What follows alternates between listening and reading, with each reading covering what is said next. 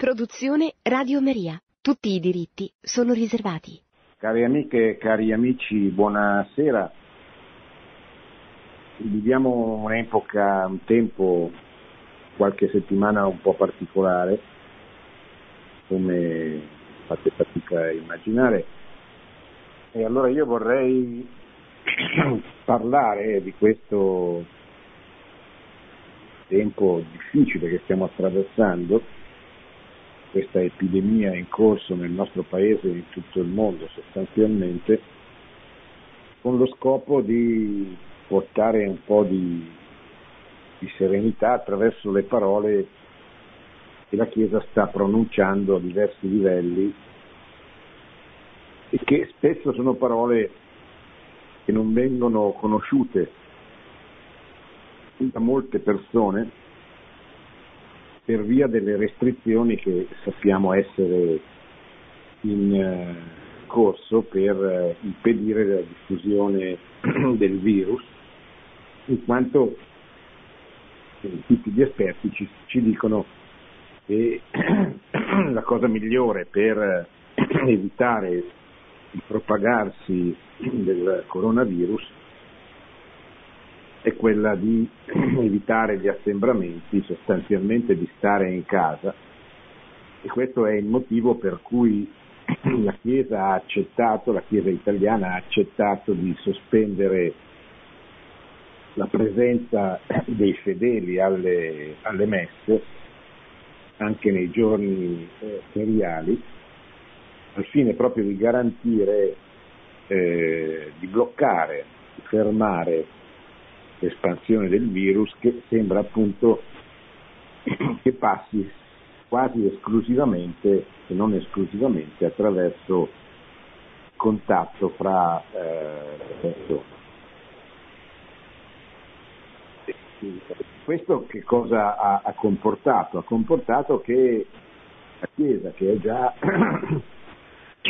una minoranza nel nostro paese, in tutti i paesi europei e quindi è già di per sé in contatto con una percentuale ridotta della popolazione, anche se significativa in Italia, si parla tra il 15 e il 20% di persone che frequentano abitualmente la messa,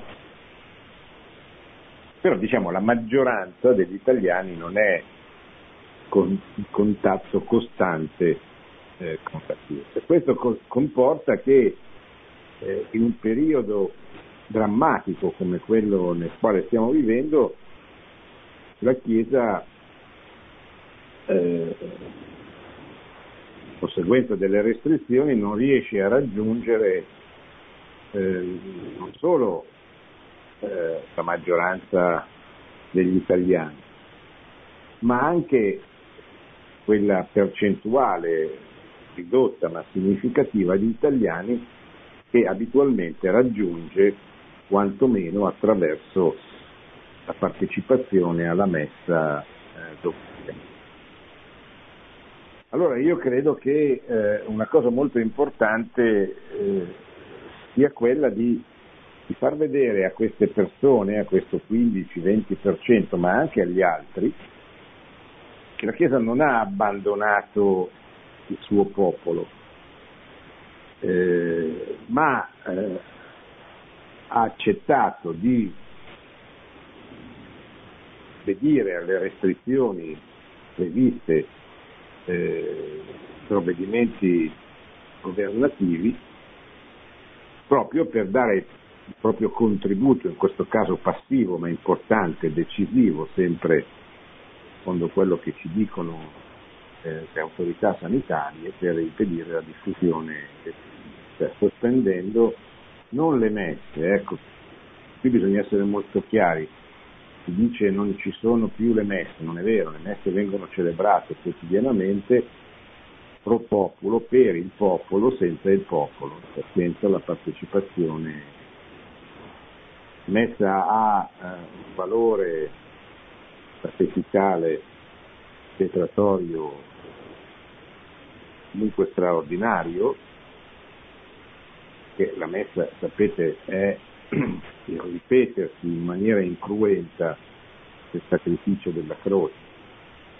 E il sacrificio avviene, cioè il pane e il vino si trasformano nel corpo e nel sangue di nostro Signore, prescindere dalla presenza di qualcuno alla celebrazione.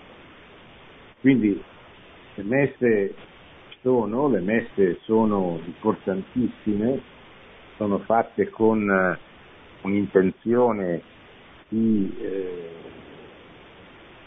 chiedere a Dio di sostenere il suo popolo in questo momento particolarmente drammatico della storia dei popoli, almeno dei popoli europei, ma ormai direi dei popoli mondiali, essendosi diffuso a partire dalla Cina, essendo la Corea del Sud secondo il terzo paese più colpito dalla diffusione eh, del virus.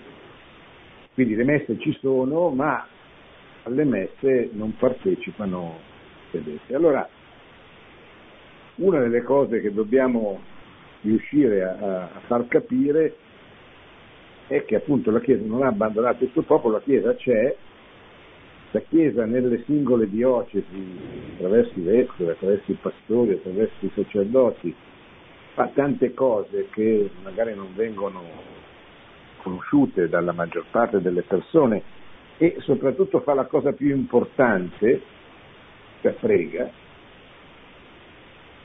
che, che è vero che quello che c'è scritto nel Vangelo, che la preghiera può spostare le montagne, e allora non dimentichiamoci che presuppone che noi ci crediamo. Se noi non crediamo, se proprio noi cominciamo a non credere o a ritenere che la preghiera sia una cosa che si fa così perché si deve fare, eh, allora non abbiamo capito senza il cuore portata della nostra, della nostra quindi pregare è fondamentale, ma non è soltanto la preghiera che la preghiera personale, la preghiera privata, è anche la preghiera pubblica, quello che siamo costretti a dover accettare per la situazione nella quale siamo venuti a trovare questa mancanza, questa mancanza di visibilità della preghiera pubblica. È vero che le messe vengono celebrate e diffuse attraverso le televisioni locali, è vero che tutte le mattine alle sette messa che il Papa celebra in Santa Marta, dove vive, viene trasmessa dalla televisione TV 2000, è vero che ogni domenica e spesso ogni giorno in molte diocesi le messe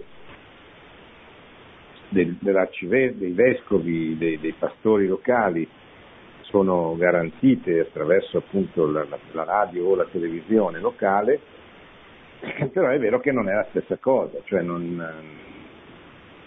non c'è questa consapevolezza in molti fedeli, probabilmente crescerà la cosa, ma eh, certamente eh, io credo di, di, di, interpretare un'esigenza di molti di, di, di vedere, di mostrare la fede preghiera, anche nella loro dimensione pubblica, sono presenti, sono visibili, sono eh, sempre più percepite dai studenti, i quali non devono sentirsi abbandonati, ma per non sentirsi abbandonati in qualche modo devono anche vedere, devono sapere, devono... Allora io eh,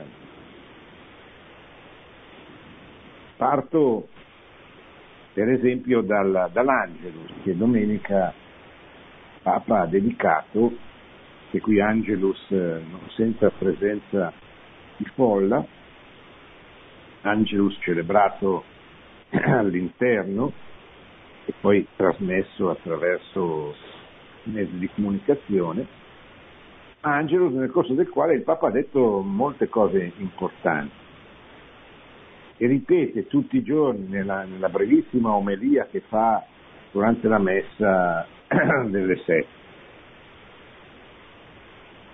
Vi leggo le sue parole. In questo momento sta finendo a Milano la messa che il signor Arcivescovo celebra nel Policlinico per gli ammalati, i medici, gli infermieri, volontari.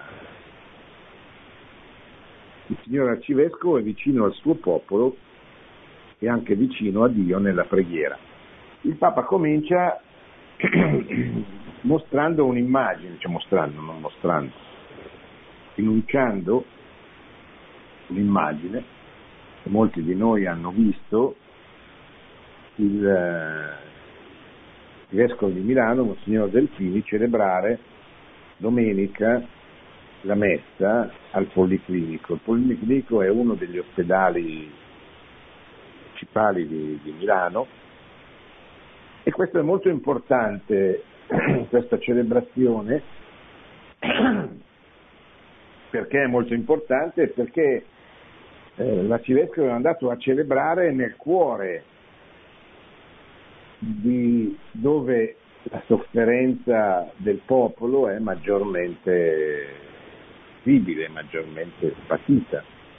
Forse non è il policlinico e l'ospedale più colpito, l'ospedale più colpito a Milano probabilmente l'ospedale Sacco dove per ragioni sanitarie è un po' l'epicentro perché è un ospedale specializzato nella cura delle malattie eh, effettive, ma comunque dal punto di vista simbolico il fatto che l'arcivescovo sia andato a celebrare dove avviene la battaglia più importante, quella più drammatica, è un grande segnale, grande segnale che vorrei che tutti, almeno, ma non solo, i fedeli ambrosiani conoscessero, non solo i fedeli, tutti gli abitanti di Milano, della, della grandissima diocesi ambrosiana, conoscessero, ma anche gli altri, per capire che la Chiesa non è ripiegata, la Chiesa va e combatte dove può e dove soprattutto la battaglia è più importante. Perché la battaglia è importante negli ospedali? Eh, perché sapete che eh, gli ospedali vengono ricoverati vengono ricoverate le persone colpite da, questa, da questo virus che sono sostanzialmente sole, perché i loro cari, i loro parenti non possono andare a trovarli, perché sono infettati e, e presumibilmente anche i parenti che devono stare in quarantena. E quindi queste persone, anche magari anziane, magari molto malate, una delle quali muoiono, muoiono da sole. Voi sapete che morire da soli senza il conforto spesso non solo di un parente, ma a volte anche conforto di un sacerdote. I sacerdoti ci sono negli ospedali, ma sono pochi a fronte di ospedali pieni zeppi per il sul quale siamo in mezzo. E quindi l'arcivescovo è andato lì dove la battaglia è più importante, dove ci sono queste persone che soffrono in, in una maniera speciale e dove ci sono gli, gli, eroi del nostro tempo, che sono i medici, gli infermieri, cioè quelle persone che rischiano la propria vita per salvare la vita delle persone che sono lì per farsi curare. E anche questo è un segno straordinario di una, di una civiltà che non muore, perché quando ci sono persone disposte a sacrificare la propria vita per la vita neanche dei, dei loro amici, perché conosco, di sacrificare la loro vita per rispondere a una vocazione come è la protezione del medico, bene, questa civiltà ha ancora la speranza di rinascere, non dico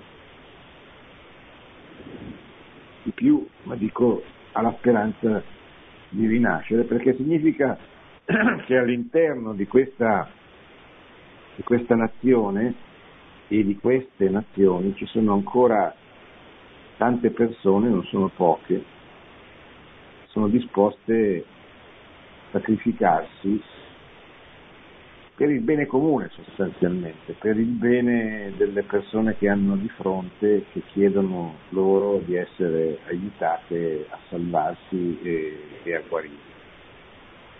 E l'arcivescovo è andato a celebrare lì anche per ringraziare queste persone, queste testimonianze straordinarie di fedeltà alla, alla, alla propria vocazione. Per, tempo, per tanti mesi si è discusso sul fine vita, sono state introdotte, stanno per essere introdotte, sono state introdotte in tutto l'Occidente delle leggi contro la vita, solo contro la vita, la vita nascente a favore dell'aborto, anche contro la vita nella sua fase terminale a favore dell'eutanasia. E tutto questo ha, ha colpito la, la, categoria dei medici perché il medico esiste per difendere, per proteggere la vita, per dare la salute, non per eh, uccidere, non per eh, voltare le spalle indifferente la persona che sta per morire, ma per cercare di fare di tutto perché possa vivere così come fare di tutto perché possa nascere il, il, bambino che è stato concepito e non eliminato prima della nascita. Ebbene, eh, nonostante in questi mesi, in questi anni, questa battaglia per la vita sia stata eh, combattuta e abbia avuto come protagonista la classe, la categoria dei medici che spesso eh, non, hanno, non hanno risposto come forse sarebbe stato legittimo aspettarsi, ebbene hanno, hanno risposto adesso, stanno rispondendo adesso, stanno manifestando adesso la loro fedeltà alla, alla loro vocazione, alla vita, la protezione di ogni vita dal concepimento alla morte naturale. Il Papa nell'Angelus ha voluto ringraziare in qualche modo l'arcivescovo di Milano per questo gesto e per un altro gesto che mm, Monsignor Delpini aveva compiuto qualche giorno prima andando a pregare la Madonnina che è la, la, la Madonna protettrice del popolo di Milano tra le guglie del, del Duomo e riprendendo questa preghiera che ha fatto un po' il giro dei social, del web, perché anche era una giornata straordinaria, bellissima a Milano, ne capitano molte che hanno una padana, con un sole terzo e limpidissimo, limpidissimo l'aria, e quindi si vedeva benissimo la Madonnina, l'arcivescovo e mezzo alle guglie l'uomo e questa preghiera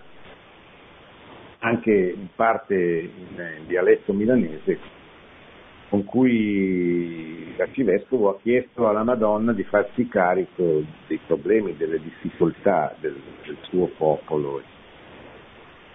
E, e, anche questo è stato un segnale importante. Ora, di questi segnali ce ne sono tanti,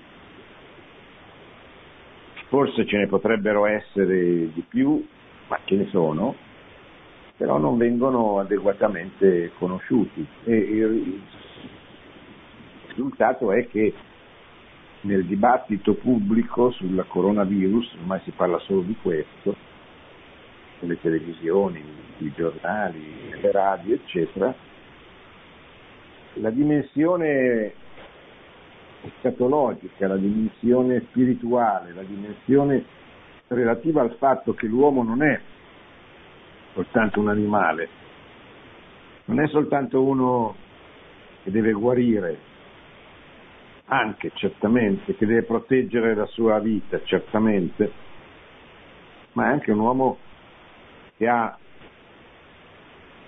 una dimensione eterna nella sua, sua umanità, non è destinato a finire con la sua morte.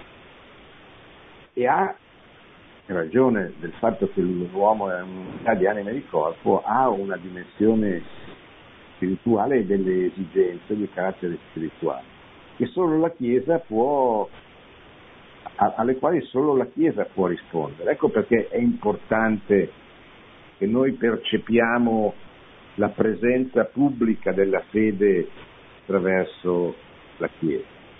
E se non c'è più la possibilità, ora per molto tempo verosimilmente, di partecipare alla messa, bisogna, come dice il Papa, lo leggeremo fra pochi istanti, bisogna che la fantasia pastorale degli uomini di Chiesa, laici, sacerdoti, eccetera, eh, trovi modo di inventare dei gesti, dei luoghi, degli eventi attraverso i quali la presenza pubblica della preghiera, della fede della Chiesa si renda visibile. Uno di questi eh, anche il gesto che la Chiesa italiana, conferenza episcopale italiana, ha chiesto di fare a tutti i fedeli alle 21 di giovedì prossimo, 19 marzo, festa di San Giuseppe, recitando la preghiera del rosario chiedendo a San Giuseppe di proteggere la sua chiesa alle ore 21 esponendo alle finestre un drappo bianco, una candela o qualche cosa che renda visibile questa, questa, questa presenza. Ma andiamo avanti a leggere cosa ha detto il Papa. Mi viene in mente la fotografia, sempre Papa Francesco che parla, della settimana scorsa. Lui, arcivescovo di Milano, lui da solo sul tetto del Duomo a pregare la Madonna. Vorrei ringraziare anche tutti i sacerdoti, la creatività dei sacerdoti. Tante notizie mi arrivano dalla Lombardia su questa creatività. È vero, la Lombardia è stata molto colpita, la Lombardia è la regione più colpita. Io ho intervistato recentemente il vescovo di Pavia, Monsignor Sanguinetti, una bellissima intervista che potete trovare sul sito di Alleanza Cattolica, alleanzacattolica.org, dove il vescovo racconta tutto quello che sta facendo nella sua piccola ma, ma importante diocesi proprio per, per, per mostrare che, che la Chiesa c'è, e segnalo anche un'altra importante intervista che ho sempre fatto e che trovate sempre sullo stesso sito con il vescovo di Ventimiglia Sanremo, Monsignor Suetta, e dice delle cose molto importanti anche dal punto di vista di come rapportarsi nei confronti di questa mancanza, che certamente è una sofferenza per, per noi, per i preti, per i vescovi, per i fedeli, per tutti, per la, di, la mancanza della possibilità di, di accostarsi, di, di partecipare alla messa. La Lombardia è stata colpita, sacerdoti che pensano mille modi di essere vicino al popolo perché il popolo non si sente abbandonato. Sacerdoti, è sempre il Papa che parla, con lo zelo apostolico, che hanno capito bene che in tempi di pandemia non si deve fare il donabbondio. Grazie tanti a voi sacerdoti.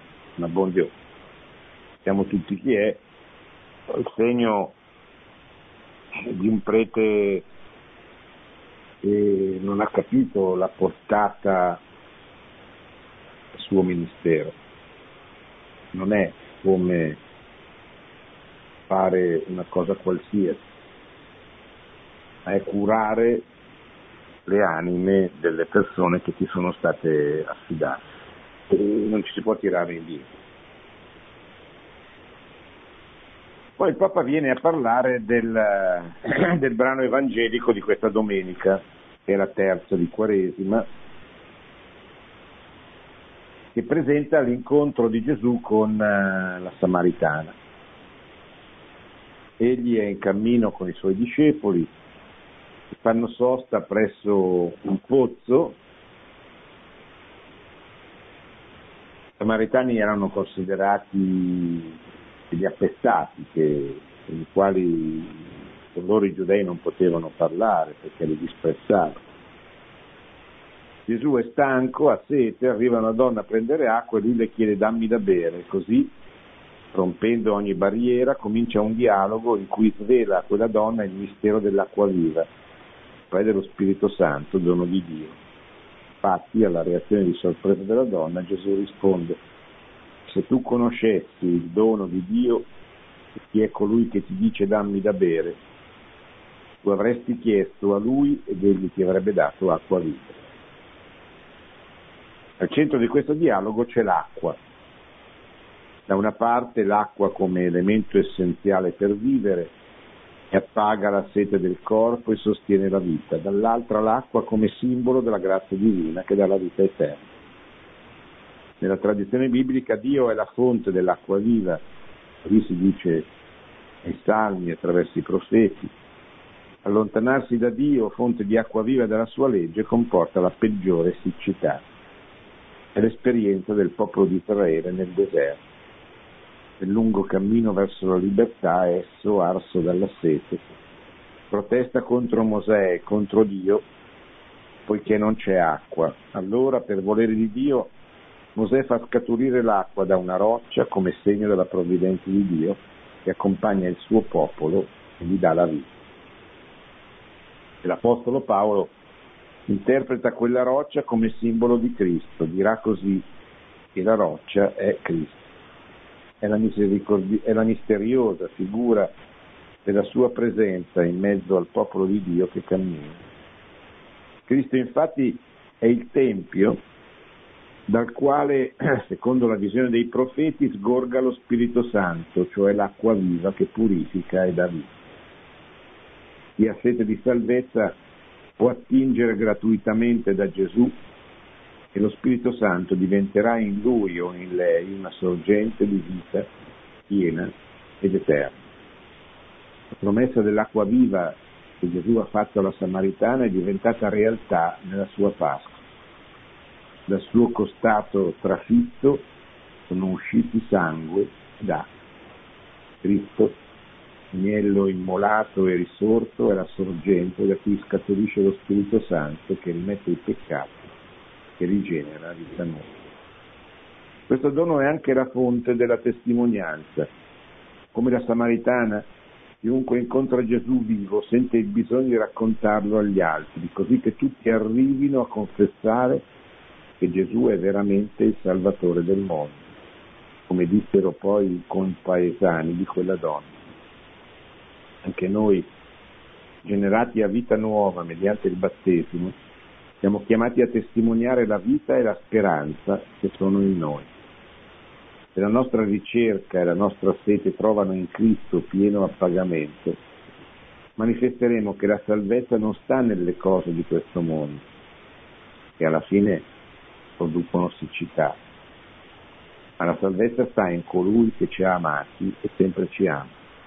Gesù nostro Salvatore, nell'acqua viva che lui ci offre.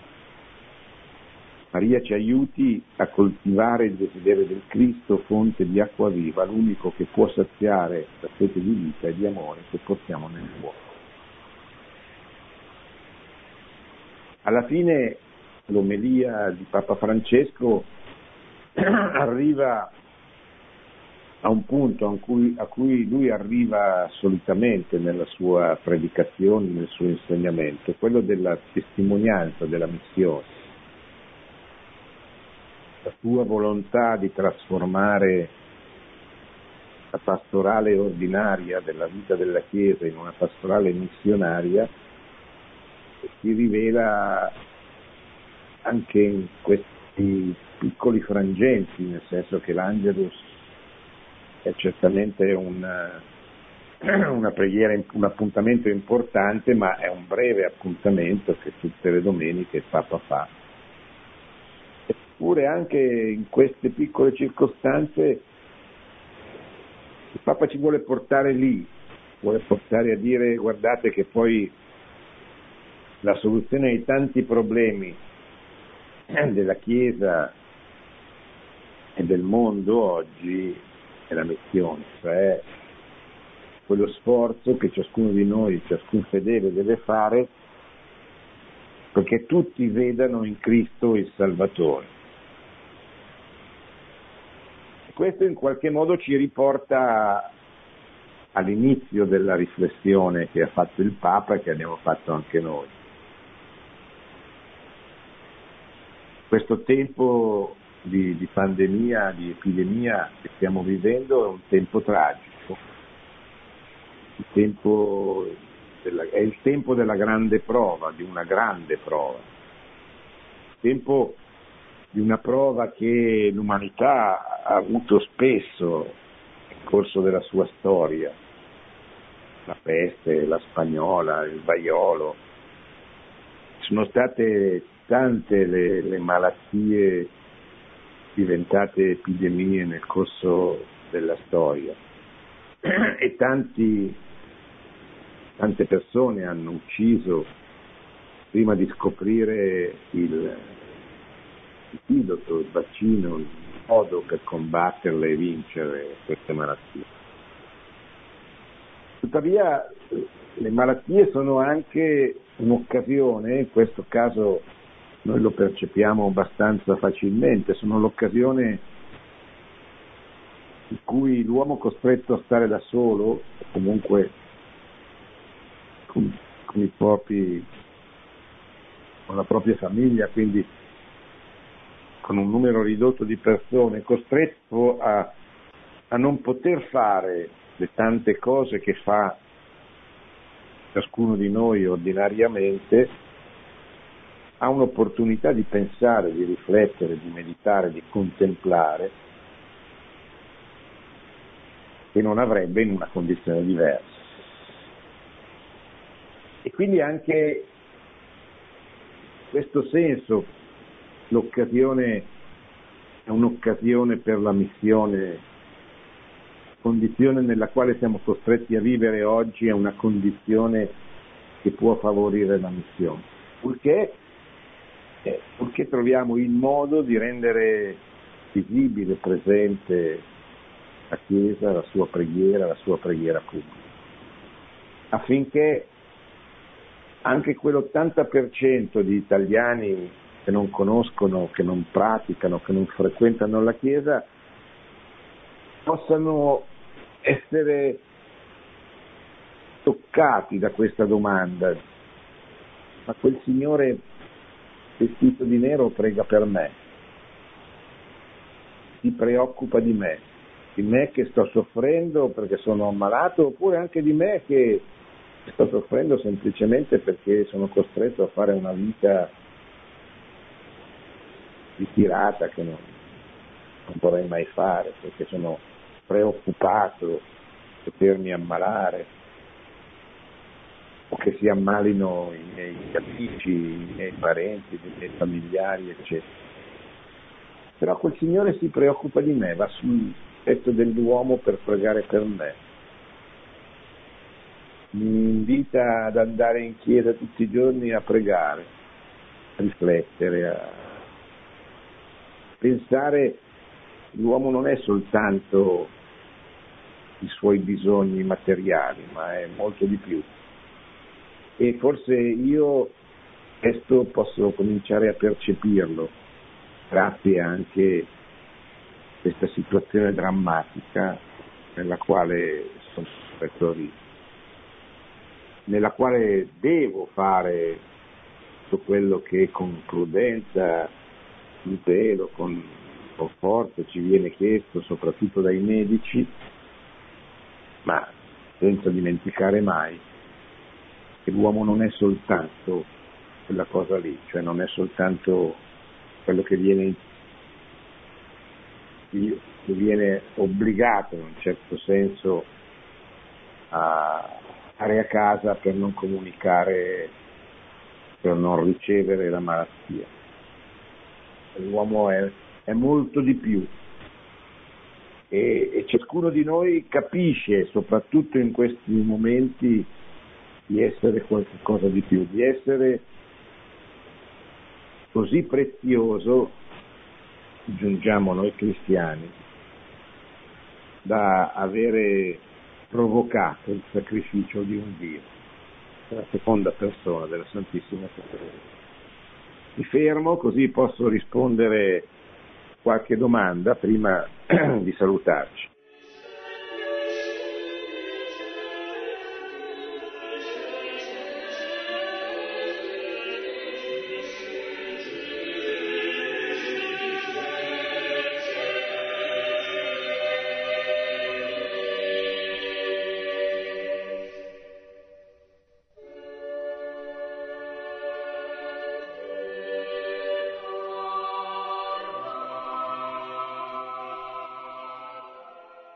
Pronto?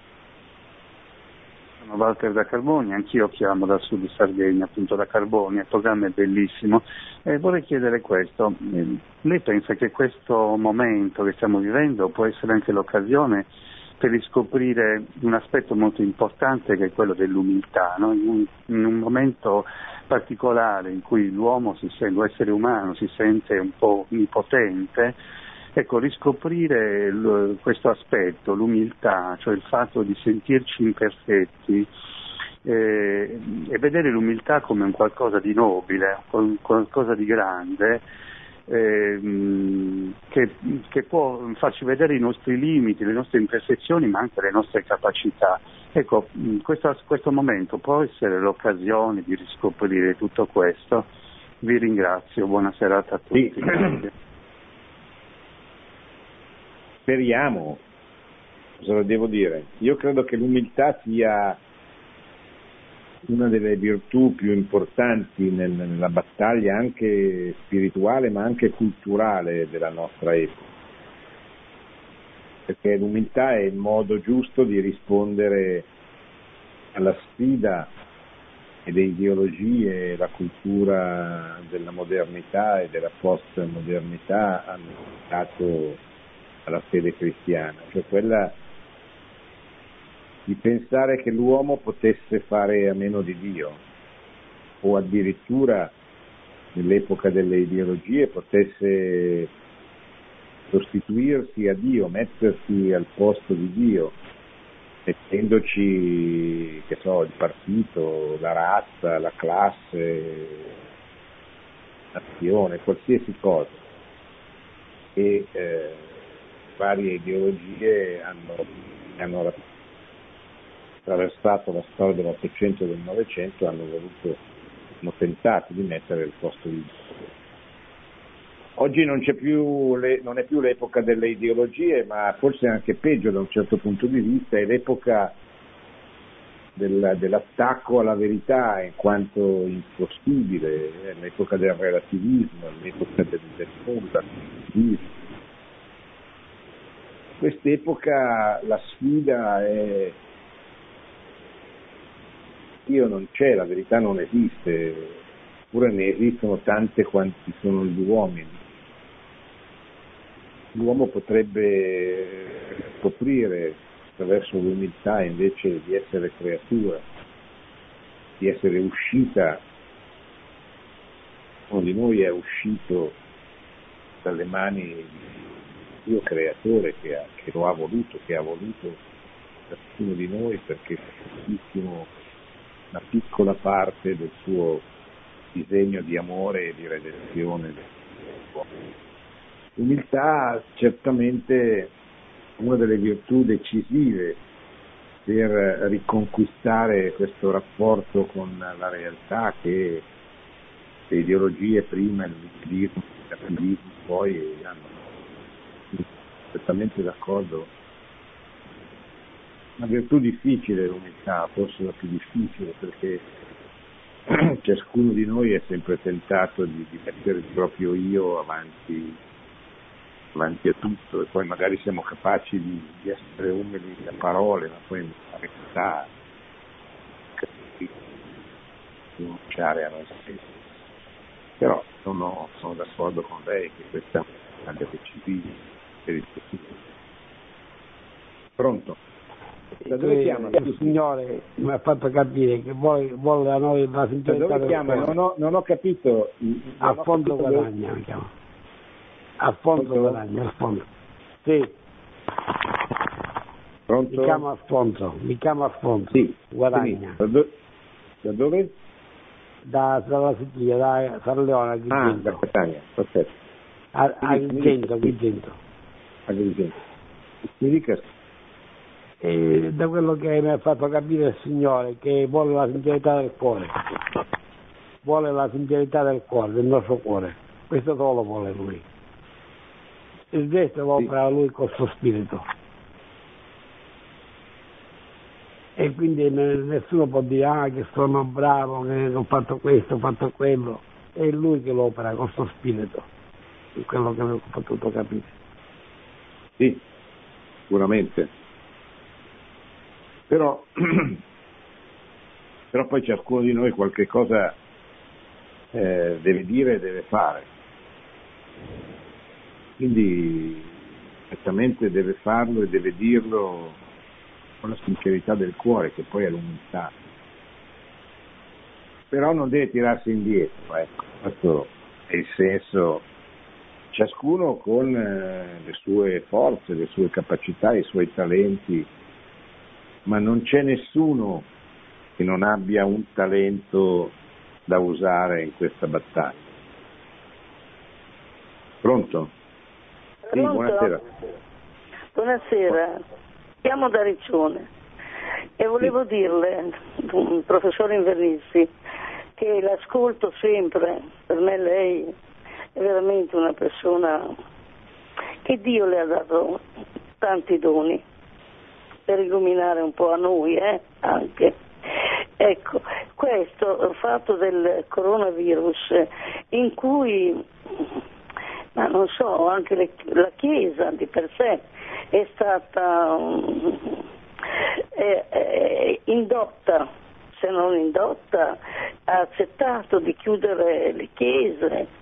Eh, io capisco, non insieme l'assembramento, ma anche una persona che voglia essere a tu per tu con Gesù nel tabernacolo.